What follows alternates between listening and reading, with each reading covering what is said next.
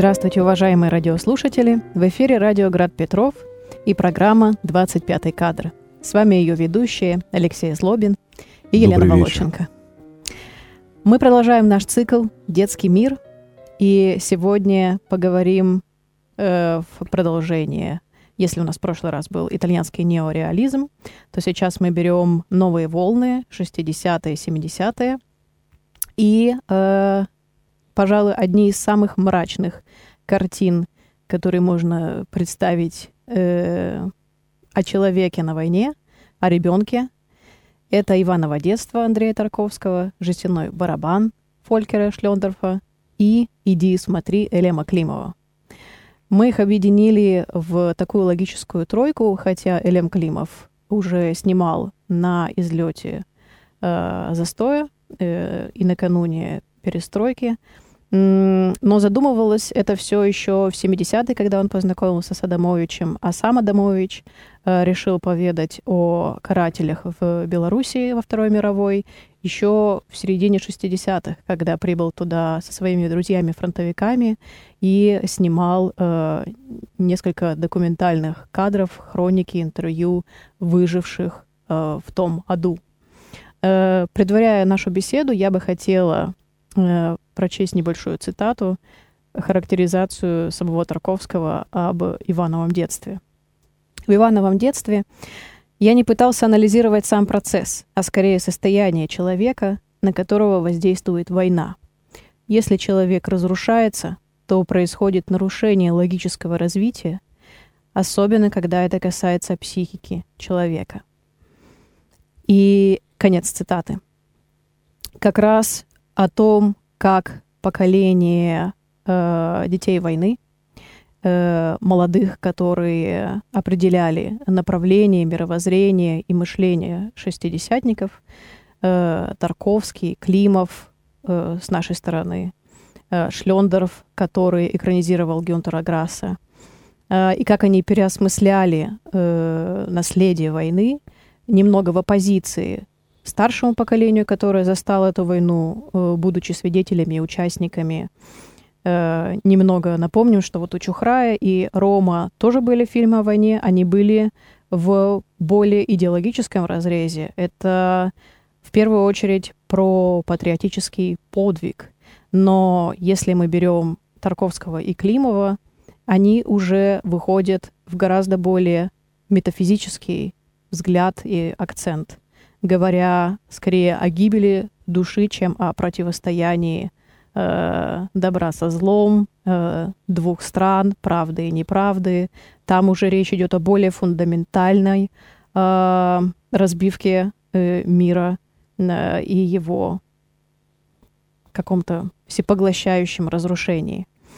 А, начать хотелось бы с Иванова детства, э, напомнив, э, что э, речь идет о мальчике, который э, ввязался в партизанские э, бои и э, поиски, потому что его мать убили, причем не помнит как, вернее, так глубоко это спрятал в себе, что в снах и воспоминаниях додумывает более легкую, э, хотя, конечно, не менее трагичную смерть. Э, все у Тарковского строится на контрапункте э, мрачной э, реальности военной, иногда перемеженной с очень напряженной тишиной, и э, светлых таких снов с музыкой симфонической, которые тебя больше настраивают на представление и воспоминания о рае. Э, мальчик этот, конечно, э, больше напоминает ходячего мертвеца. И если вспомнить, э, как критика воспринимала, а Иваново детство было показано в Венеции, э, получила «Золотого льва», э, у Сартра вышла иконическая статья критическая, где он называет Ивана уже мертвецом, и его смерть воспринимается как освобождение и как облегчение, потому что этому мальчику после войны было бы не жить. То есть речь идет э, грубо говоря, о том, что война — это смертельная болезнь, и она не, от нее никак не избавиться побывав на ней. Это как э, раковая опухоль, только поражает она уже тебя в сердце, э, в душу.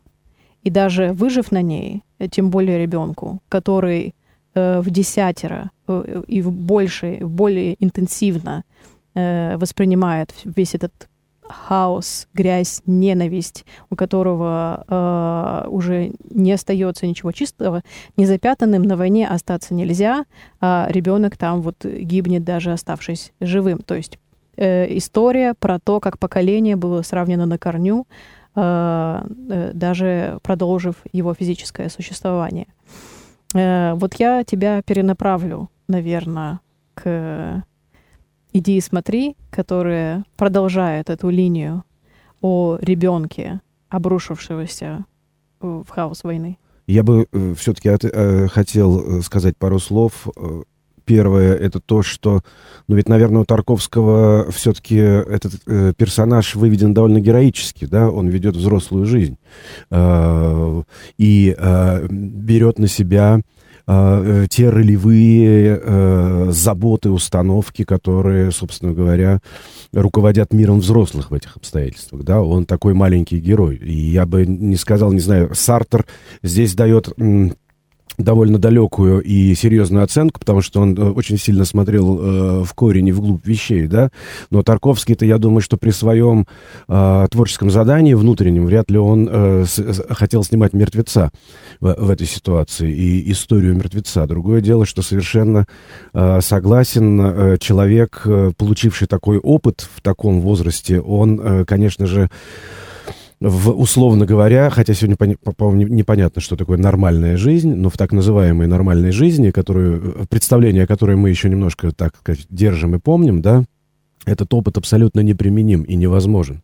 Да, это героизация, которая отпускает в человеке определенные инстинкты, э, другие способы э, приспособления к э, жизни, действительности, другие э, схемы взаимоотношений с окружающим миром, с людьми, э, с которыми ты вступаешь в взаимоотношения. Конечно, этот э, мы действительно воспринимаем, когда смотрим эту картину, этот трагический конец как какую-то безусловную предопределенность и э, другого разрешения в этой ситуации быть не могло кроме такого, а, как решал Тарковский. Более того, для, мне кажется, что для него, для самого Андрея Арсеньевича это, а, как сказать, очень серьезный а, личный мотив размышления, потому что нечасто в советское время а, Иванова, да, Иванова, Иванова, и мы помним стихотворение его отца, да, Иван до войны проходил у ручья, которое потом э, звучало в, э, в,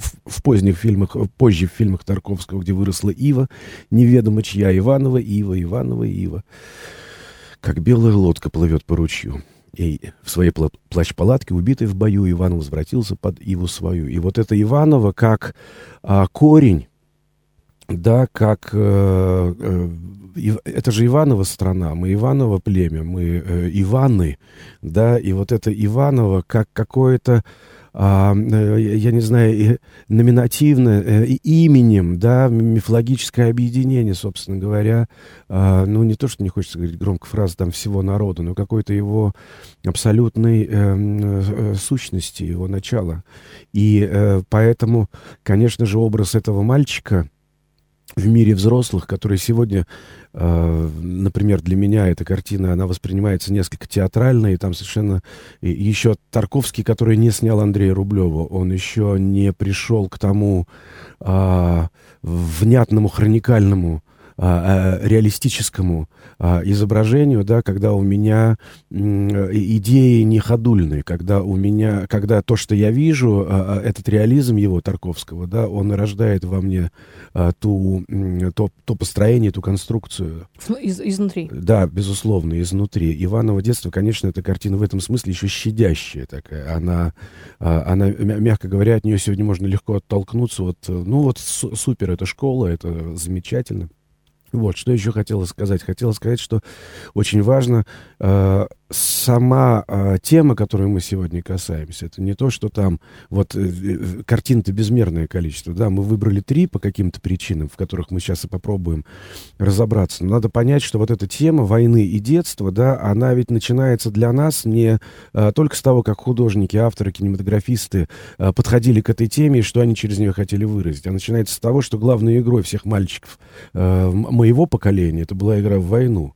И играли-то мы не в просто какую э, бы то ни было войну, а мы играли в войну Великую Отечественную героическую, да, когда делили дворы, а, кто будет фашистами, а кто будет, значит, нашими, а, и так далее, и так далее. Весь этот героический пафос, он настолько все готовы были, и э, это же был просто призыв и запрос, да, а, умирать за Родину, умирать за а, великую идею, там еще за что-то и так далее, и так далее. То есть здесь важно, что высказывание этих больших художников, серьезных и настоящих, оно ложится на матрицу довольно опасного общественного настроя, вот, грубо говоря, вот этого воспитание, да, которое, если бы оно, э, прости господи, с помощью искусства, чего никогда не бывает, э, восприняло бы эти антидотные э, уколы, да, и правильным образом э, э, преобразовало бы это в какой-то опыт, то мы, возможно, жили бы сегодня в иной, в иной реальности, да, и Слово «война» развелось бы для нас э, с понятием героизма, э, которое что-то от человека требует и так далее, потому что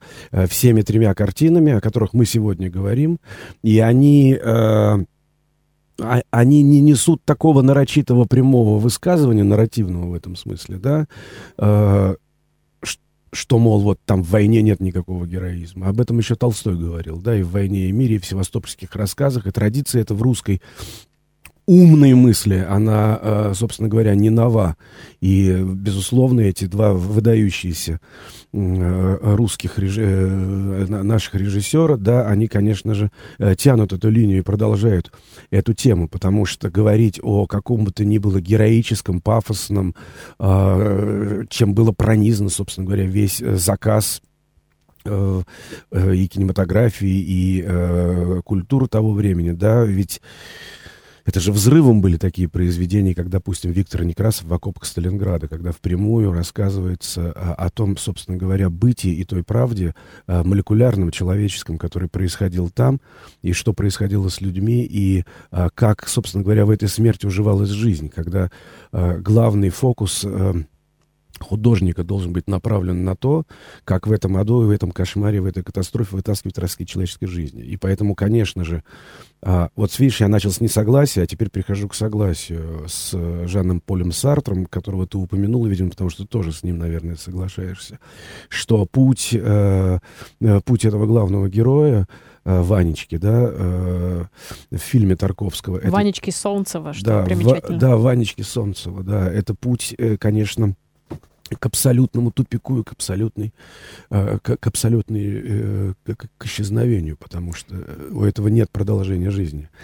Вот, а и здесь гораздо более объемно, в силу того, что это гораздо более эпическое произведение, э, то, куда ты меня переадресовала как раз сейчас, дорогая Елена, это Климов «Иди и смотри», это 85-й год, картина «На грани перестройки», это действительно самый последний последний акт застоя, это еще вовсю а, идет афганская война у нас, и которую тоже э, активно и, и идеологизировалась как героический э, подвиг, э, значит, интернациональный долг и прочее, прочее, прочее. И э, Климов берет э, регистр э, сразу же, э, собственно говоря, с самого названия – и дальше то, как будет это повествование разворачиваться и излагаться нам. Это э, ключ э, апокалиптический. Это, собственно говоря, тот текст, который был обращен к Иоанну Богослову. «Иди и смотри, как будут вершиться судьбы мира». Да, судьбы человечества, которое там утоплено во грехе, не утоплено во грехе. Как? При взгляде на четвертого всадника смерти. Да, смерти. Иди и смотри. И а, в чем, а, собственно говоря, в чем э, драматизм и э, зазор и разлом непреоборимый этой картины, в том, что идти и смотреть э, предложено в этой истории ребенку.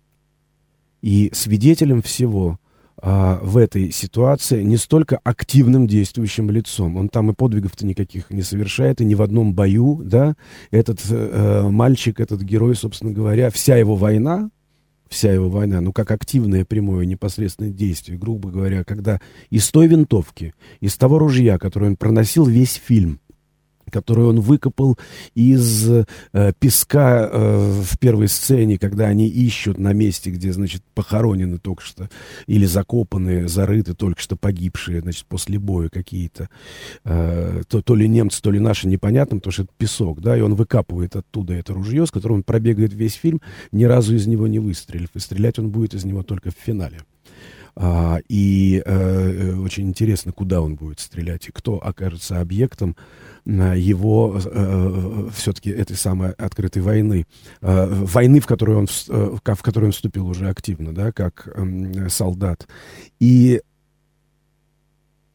вот сразу хочется сказать, как он прекрасно Климов а, тащит эту идею, а, являет ее нам, идею свидетельства. Это глаза мальчика, главного героя, да, которые а, проходят от а, а, какой-то наивности, открытости, восхищенности. Он не может, он не может выполнить приказ и вы, выстрелить в человека, да, а обязан, да, вот этот командир отряда партизанского, когда его ставят на первый пост, он требует э, сказать пароль, идущий в темноте фигуре, а идущая фигура молчит, он не стреляет. Это был вот тот самый командир отряда. Он обязан был выполнить приказ и прочее, прочее. Он хочет по-настоящему участвовать в каких-то а, правильных, э, героических военных действиях с этим партизанским отрядом. И а, в финале мы видим... А, и в финале мы видим вот эта а, парадигма, от чего к чему, собственно говоря, э, идет герой. Вернее, не идет герой, а что происходит с этими глазами. Он превращается в старика вот это лицо детское, да, это и э, спасибо гримерам, и блестяще совершенно работе самого артиста делают, подчеркнуто, а Климов делает лицо старика. Но что произошло? Что стоит внутри этого, этого пути, кроме э, идущих военных действий, ужасов и кошмаров, на которые э, всегда широко распахнуто смотрят эти глаза? А, прекрасного мальчика.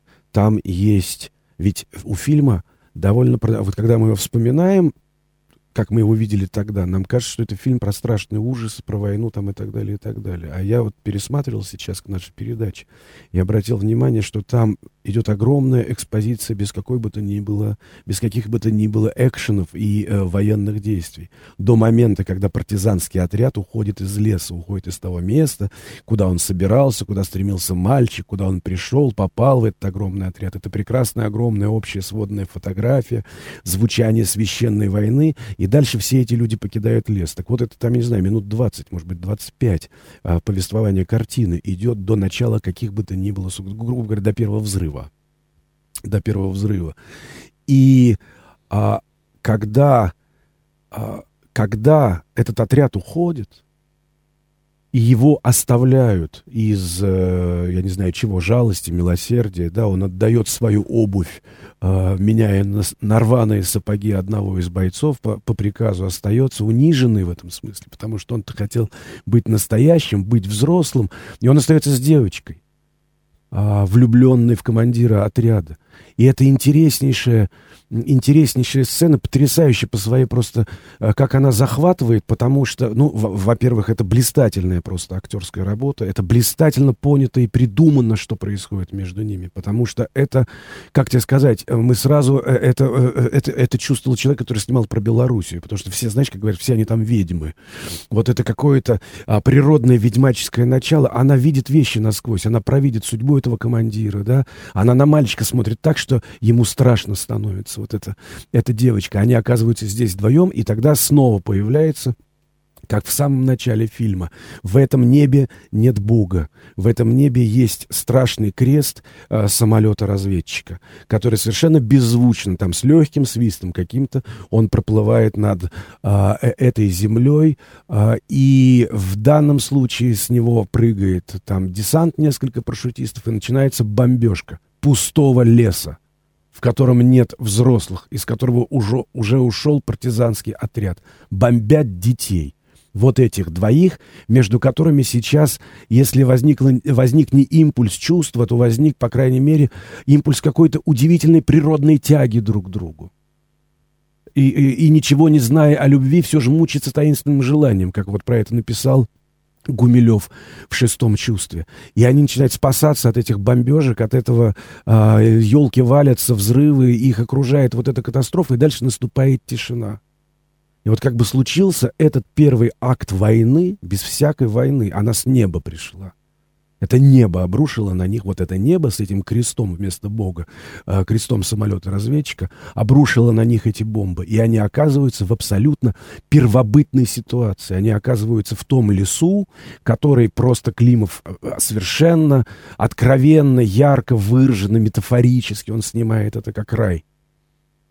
Потому, там даже радуга, которая дана заветом Бога э, человеку о том, что э, казнь прекращена, и потопа больше не будет, и человечество больше не будет уничтожено. Вот в, этой, в этом дожде, в этой солнечной росе, который, в которой они омываются, эти дети, которые смывает с них все, да, возникает радуга. Эти деревья, когда они продолжают этот дождь, уже будучи царями этого места, они трясут эти деревца, э, чтобы продлить этот дождь, который обрушивается на них с дождь, не бомбы, да, который обрушивается на них с крон, э, только что принявших этих дождь деревьев. Они строят кущу, они строят вот этот шалаш, а, в котором в обнимку они вместе спят. И это абсолютный рай. И там, и как это гениально подчеркнуто, какая превосходная совершенно деталь. Туда приходит аист, птица, и смотрит на них. Как животное когда-то смотрело на человека, а, который дал ему имя. И вот эта точка — это точка, а, без которой объем фильма, объем рассказываемого, рассказываемой истории, объем философского э, постижения этой темы, которую выражает э, Климов в «Иди и смотри», невозможен. Должна быть эта точка отсчета. Должно быть понятно, как, что, собственно говоря, что, собственно говоря, рушится всем дальнейшим. Э, чему он, повторюсь, этот мальчик, этот герой, чему он, собственно говоря, свидетель. И что же произошло от а, детских глаз до глаз старика в финале? Вот эта любовь, она вообще не была отыграна. Он не успел ее пережить. Он был брошен вне этого а, переживания, вне этого опыта. Он был сразу брошен в эту войну. Он еще... То есть это история героя, когда человек еще не созревший к любви, он же ее боится, он от нее убегает от этой девочки, да, когда она говорит, рожать хочу, детей хочу, да, она его обнимает, этот первый поцелуй, и он убегает, потому что он мальчишка, который еще не готов к этому. И вот это важно было очень Климову, мне кажется, подчеркнуть, что вот не готового к этому персонажа, что снято очень чувственно, очень точно, очень искренне. Вот его именно бросает, а, я не знаю, что судьба, рок, обстоятельства и так далее, и так далее, бросает быть свидетелем. Потому что не каждое сердце, а Иоанн Богослов был готов. И он пишет «Апокалипсис» как человек, который был, во-первых, уже невероятно зрелым, да? Поживший. Да, э, э, ушел, э, ушел из жизни в возрасте 104 лет, да, и «Апокалипсис» писал, собственно говоря, на закате. Он э, у, увидел этот ужас Римской империи, он, он был любимым учеником Христа в юношестве, эту любовь, и он пишет в одном, да, в послании одной из церквей, «И ты осужден», ну, я точно сейчас не, не буду цитировать, я не, не, не точно помню, но а, ты ты изменил своей первой любви. И, собственно говоря, это слово «любовь», это слово Иоанна Богослова. Это его главное слово, да, Бог есть любовь. И вот эта любовь ее задает э, э, как критерий мира возможного, да. То есть, казалось бы, эти последние бомбы, и начинается новый мир.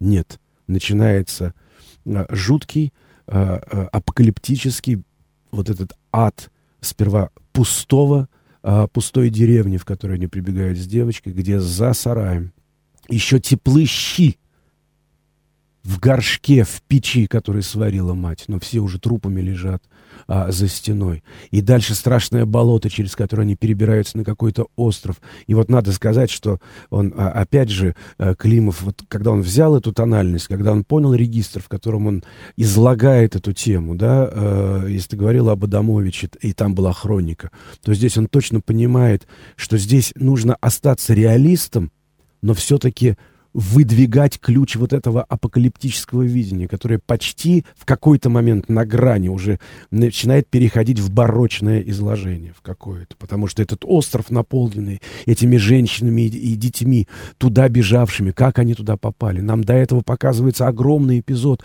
долгого пересечения этого болота. Не могла же вся эта толпа перейти это болото. Они уже там как есть, понимаешь, как в каком-то дантовском э, топосе. Эти люди существуют, где этот странный, блистательно сыгранный Владосом Богдоносом, великолепным актером, да, э, герой, который э, шуткой, юмором, э, бесконечными прибаутками, который делает куклу Гитлера, потому что нужен символ врага. Из трупа, из убитого реального э, значит, черепа, да, череп на палке, и к нему вяжется и лепится, заново создается человек, образ врага вот там посреди этого острова, потому что они должны увидеть, кто главное зло, кто главный, собственно говоря, гад и так далее. Да, вот э, ты уже упомянул у нас э, и барочные аллюзии, и я не могу отделаться от э, дюреровских всадников, потому что они у нас мелькают еще в Ивановом детстве. Помнишь, как удивился Иван? Немцы, у них были художники и писатели. Я видел, как они сжигали книги. Он не может поверить, что у этих зверей, с, которыми он встречается лицом к лицу, может быть какая-то культура. А, и вот здесь... Э, Здесь у Климова точно были аллюзии на божественную комедию, потому что очень много мизансцен э, снято полукружьями. А есть одна неснятая сцена, которую он очень жалел, которую хотел дать в финале. Это где среди болот идет бой насмерть, и там уже не разберешь, где свои, где чужие. Там все превращаются в зверей, и идет тотальное самоуничтожение э, с криками, с гоготом. Э, ну, то есть полный ад сотворившийся на земле. И вот это, то, что ты сейчас описываешь, да, низвержение с небес, то, как в идиллию врезается э, хаос, э, гибель мира, и уже практически нас как будто от, отлучают от надежды на возвращение к истокам, на возвращение к краю, какой-то чистоте и искуплению в душе, потому что финальный э, она, кстати, можно это обсудить. Как ты воспринимаешь, выстрелит ли Флера в портрет Гитлера? Э, нам пора уже переходить, прежде чем к жестяному барабану. Давай упомянем его расстрел э, Гитлера и та хроника, которая отматывается назад через Вторую мировую, через пивной путь э, ребенка Гитлера, Первую мировую. Этому предшествует вот эта страшная, огромная разработанная сцена уничтожения деревни, да, угу. и э, там очень важен э, тоже символический момент, коль скоро мы говорим о том, что э, Климов не э, реалити-хронику какую-то снимал, да, а он очень точно тащил общекультурную мысль. Ему важно было связать эту катастрофу с тем древним змеем, да, понимаешь, который э, вечный враг живого человечества, любви и спасения, да. Ему это было очень важно, что сожжение всей этой деревни, оно же происходит там какой-то то ли недостроенный храм, то ли уже разрушенный храм, да. Вот такое э, огромная конструкция, которая способна вместить в себя всех, но оказывается гибельной, да, и у нее явный элемент храмовой архитектуры, деревянной.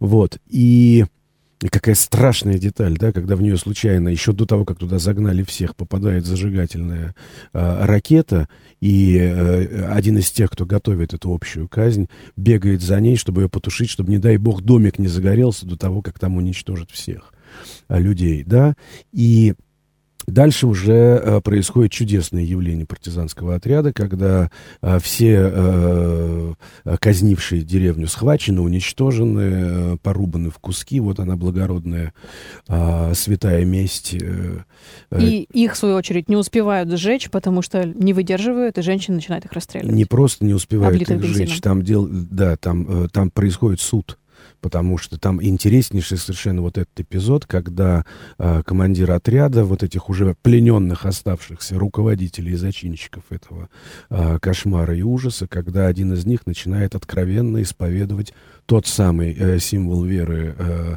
фашизма, нацизма, да, когда вас не должно быть, вы несовершенная нация, вы должны быть уничтожены. Когда звучит вот здесь вот от человека, который вот сейчас через секунду погибнет, это понятно, но когда это звучит просто как твердое кредо э, страшное, да, и когда, когда командир отряда говорит, слушайте, слушайте все, потому что вы, мы должны понять, что этот порог непереходим. Между небом и адом не может быть договора, как сказал э, Э, Льюис, да, невозможны никакие э, здесь разговоры, да, и нужно найти тот образ, и вот в этом смысле это как раз нас отсылает к всей культурной линии, что должен возникнуть символ, должен возникнуть символ. И тогда возникает этот портрет Гитлера, который а, везли а, на машине торжественно по деревне перед тем, как ее уничтожить, под которой написано «Гитлер освободитель», написано по, а, да. да, по-белорусски, да. И этот портрет, он брошен в лужу этих а, людей, зачинщиков а, и их тоже, как ты правильно сказала, вернее, как в фильме есть, их тоже чуть не сожгли точно так же, но а, этому бесчинству вот там а, рушится детерминизм а, прямой мести, потому что такой жестокости в отношении даже таких злодеев а, человек применить не, не может и не должен. И самосуд, который сейчас творят, вернее, не самосуд, это суд просто в таких вот а, полевых военных условиях, они их просто расстреливают, этих а, негодяев. И тогда остается со своим ружьем, не стрелявшим с самого начала. Остается а, наш мальчик, а, наш мальчик, это, вот это уже старик, который, он видит себя. Вот это так страшно интересно, там как это построено и придумано Климовым. Лужа, и в ней из-под лицо еще э, утоплен, не виден портрет. И нам кажется, что мальчик встает над лужей. И сейчас он увидит самое страшное. Он увидит себя свое постаревшее и измученное лицо. С проплешиной седой да, на голове. старика, который стал стариком, не испытав вот этого возраста любви, понимаешь, которого сразу из э, подросткового бросили в старчество, понимаешь, вот так вот вынув из него, он физически на просто образе э, физическом героя это решает. И дальше идет обратный кадр, когда мы видим его ужаснувшееся лицо, и мы думаем, что он ужаснулся своему отражению. И на обратной точке этот портрет в луже лежащий Адольфа Гитлера. И мальчик начинает, а, а, вот тут он расходует весь а, заряд а, своей... Патронов самозарядной винтовки, которой он так дорожил, выстрел за выстрелом, отматывая для нас всю историю назад.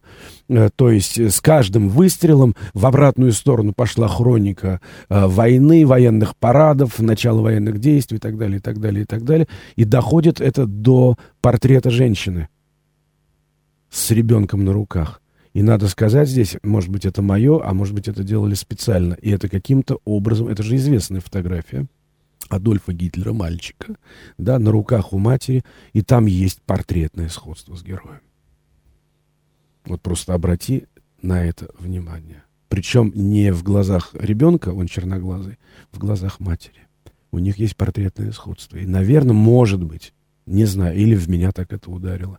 Но, может быть, в каком-то смысле здесь была э, какая-то направленность э, референсная, как примера, да. У э, Климова э, какие глаза нужно искать? Он должен... Это, это очень важный эмоциональный момент. Он должен увидеть фактически самого себя, понимаешь? И этот выстрел он совершить ведь не может. Он не стреляет в эту фотографию.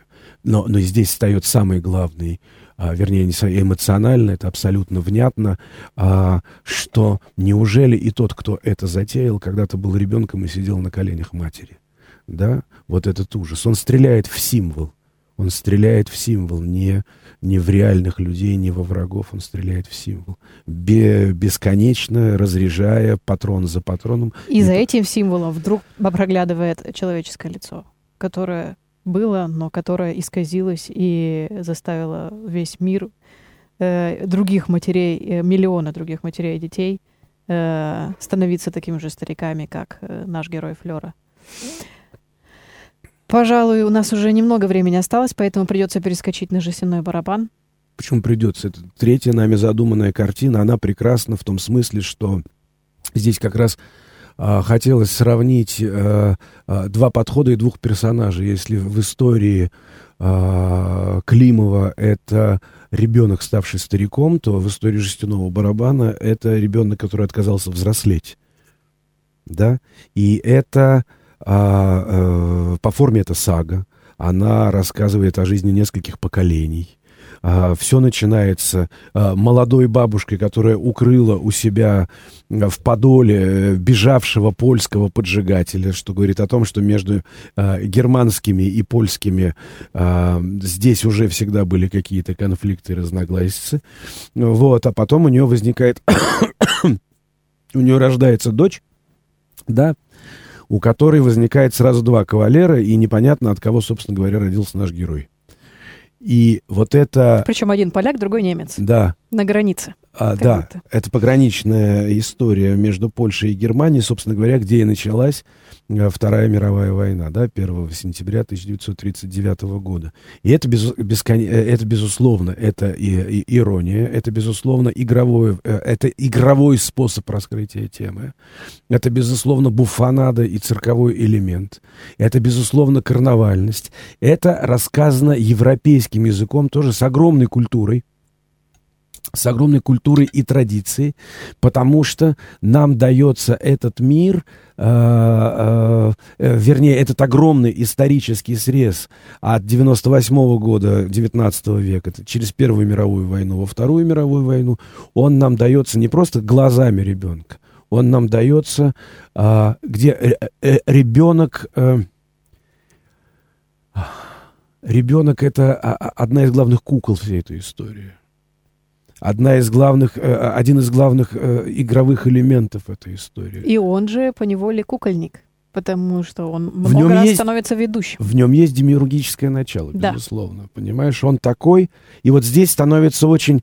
Э, э, здесь образ становится объемным, потому что то ли отказался взрослеть в таком ужасном взрослом мире, то ли наоборот, мир, э, который уже давно бы хорошо бы повзрослел бы и приобрел бы хоть какой-то ум, опыт и сделал выводы из собственной истории, э, ну, хоть бы, ну, ну, подрос бы хотя бы уже немножечко, а не бросался бы с лестницы, рожденный от множества отцов, непонятно какую кровь наследующий, да, и э, хорошо бы повзрослеть, потому что вот это э, линия, она как раз дается очень неоднозначно, и она развивается. Потому что, если ты помнишь, там есть такой элемент в этой картине, когда возникает цирк лилипутов, и он дружится с уже старичком, который выглядит как мальчик, лилипутом, да, а, они дружатся, они близки друг к другу, потому что один просто, это один физический изъян, оставивший человек таким навсегда, другой другой, они в этом смысле ровесники, шутники. Он говорит, мы настолько малы, что точно с тобой не потеряемся. Мы настолько малы, что точно с тобой не потеряемся. Это, да, и такая веселая игровая буфонадная часть, но а, ближе к концу фильма этот а, цирк лилипутов принимает, надевает форму. И первая реальная, а, и первая гибель и жертвы на глазах у нашего а, фактически в конце фильма, на глазах у нашего, ну, если не считать нападение на... Оскара. Да, у нашего Оскара, да, это что? Строится береговая линия охраны, э, защиты, береговая линия, а значит, Нормандия, э, э, побережье. И по этому побережью сидят, пируют красивый пир королей у этих цирка лилипутов, в котором изысканные вина, какие-то закуски и так далее. Они вот сидят в этих формах военных. Это так красиво, это такое э, все представление театральное. А по берегу, по запрещенной территории, гуляют монашки. Видимо, из монастыря идут берегом. И этот лилипут сообщает об этом офицеру, и их убивают на берегу этих монашек. И тут же единственный анимационный элемент картины, момент картины, когда тут же их души вот в этих платочках с зонтиками, значит, они а, взмывают в небо. Такая шутка не шутка. Собственно говоря, оказывается, этот маленький мир, он тоже, вернее, этот маленький персонаж, он тоже может быть очень жестоким. И, собственно говоря, этот невыросший мир, он очень жесток. Вот.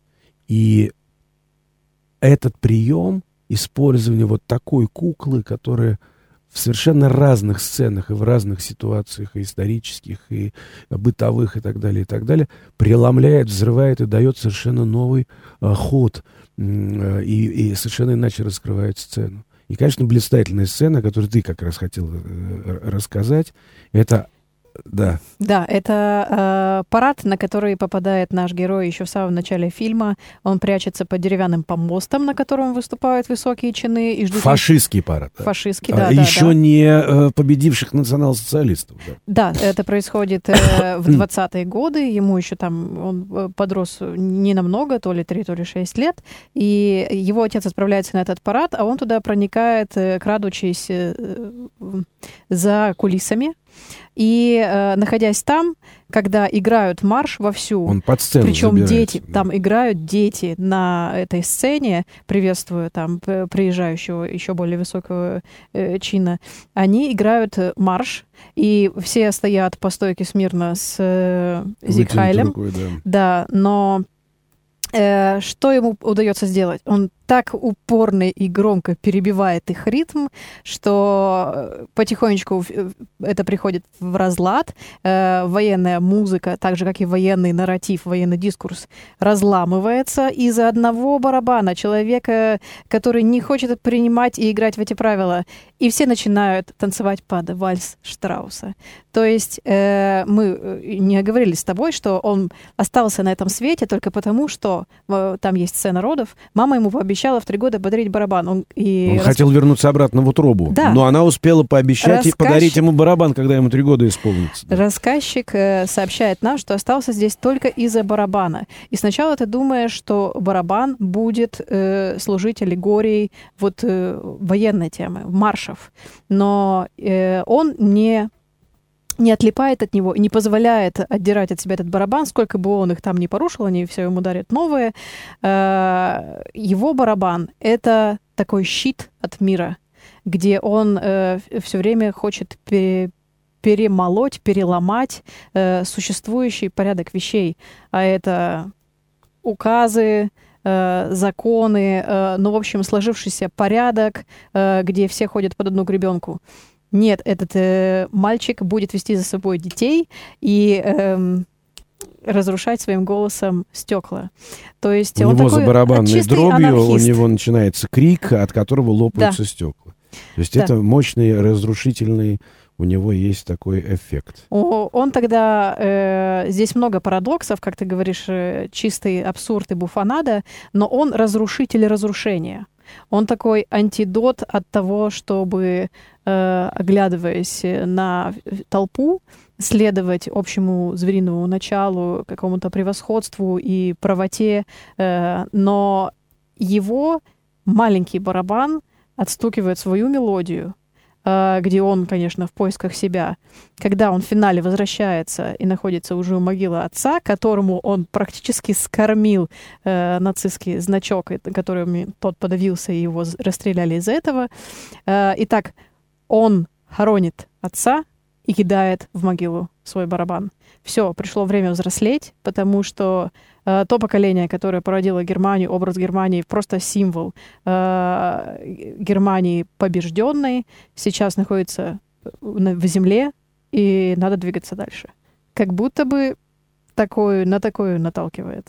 Ну, заканчивается ведь не это, э, не, не, не, не этим, не этой сцены заканчивается фильм. Чем Он бросается в могилу отца с тем, чтобы от новой травмы начать наконец взрослеть. Он больше не хочет быть ребенком, да? В него, кстати, камень кидает его сын, да. как бы. А заканчивается тем, что э, снова появляется эта бабушка, Э, которая была еще в 1898 году и приняла под свой подол бежавшего поляка-поджигателя. И идет по какой-то новой э, борозде в поле вдоль дороги, э, собирая какой-то картофель или что-то еще. И, видимо, вот это такая проматерь, которая, э, видимо, должна родить новую Европу, я так понимаю, просто в этой ситуации. Но я просто сейчас я понимаю, что мы движемся, как всегда, к финалу, ничего не успев сказать, хотя успели сказать немало. А, очень важно доосмыслить эту сцену прекрасную, когда э, сидит под э, помостом э, возглашающего э, и объявляющего парад э, со своим маленьким барабаном а, наш герой, сбивая весь огромный оркестр, да, начиная от близстоящих, которые просто сбиваются с ритма, и всех последующих, что они начинают играть все другое. Здесь очень важно э, понимать простую вещь, насколько тонок насколько тонок этот идеологический налет, Мгм. который свихнул всю нацию. Да. Что они могут с одного удара палочки перестроиться в то, что было для них нормальной культурной жизнью. Их вальс, их э, э, праздник. Вот эта сцена показывает свих Европы, понимаешь, что можно одним барабанщиком двинуть все назад. Что стало с этими людьми, которые выбрали эти парады и этот кошмар э, порядка и катастрофы? Ох, у тебя риторический вопрос. Мы продолжим э, отвечать на него и размышлять на эту тему в следующем нашем выпуске. Это был 25-й кадр. До встречи. С вами были Алексей Злобин и Елена Волоченко. Спасибо, всего доброго, до свидания.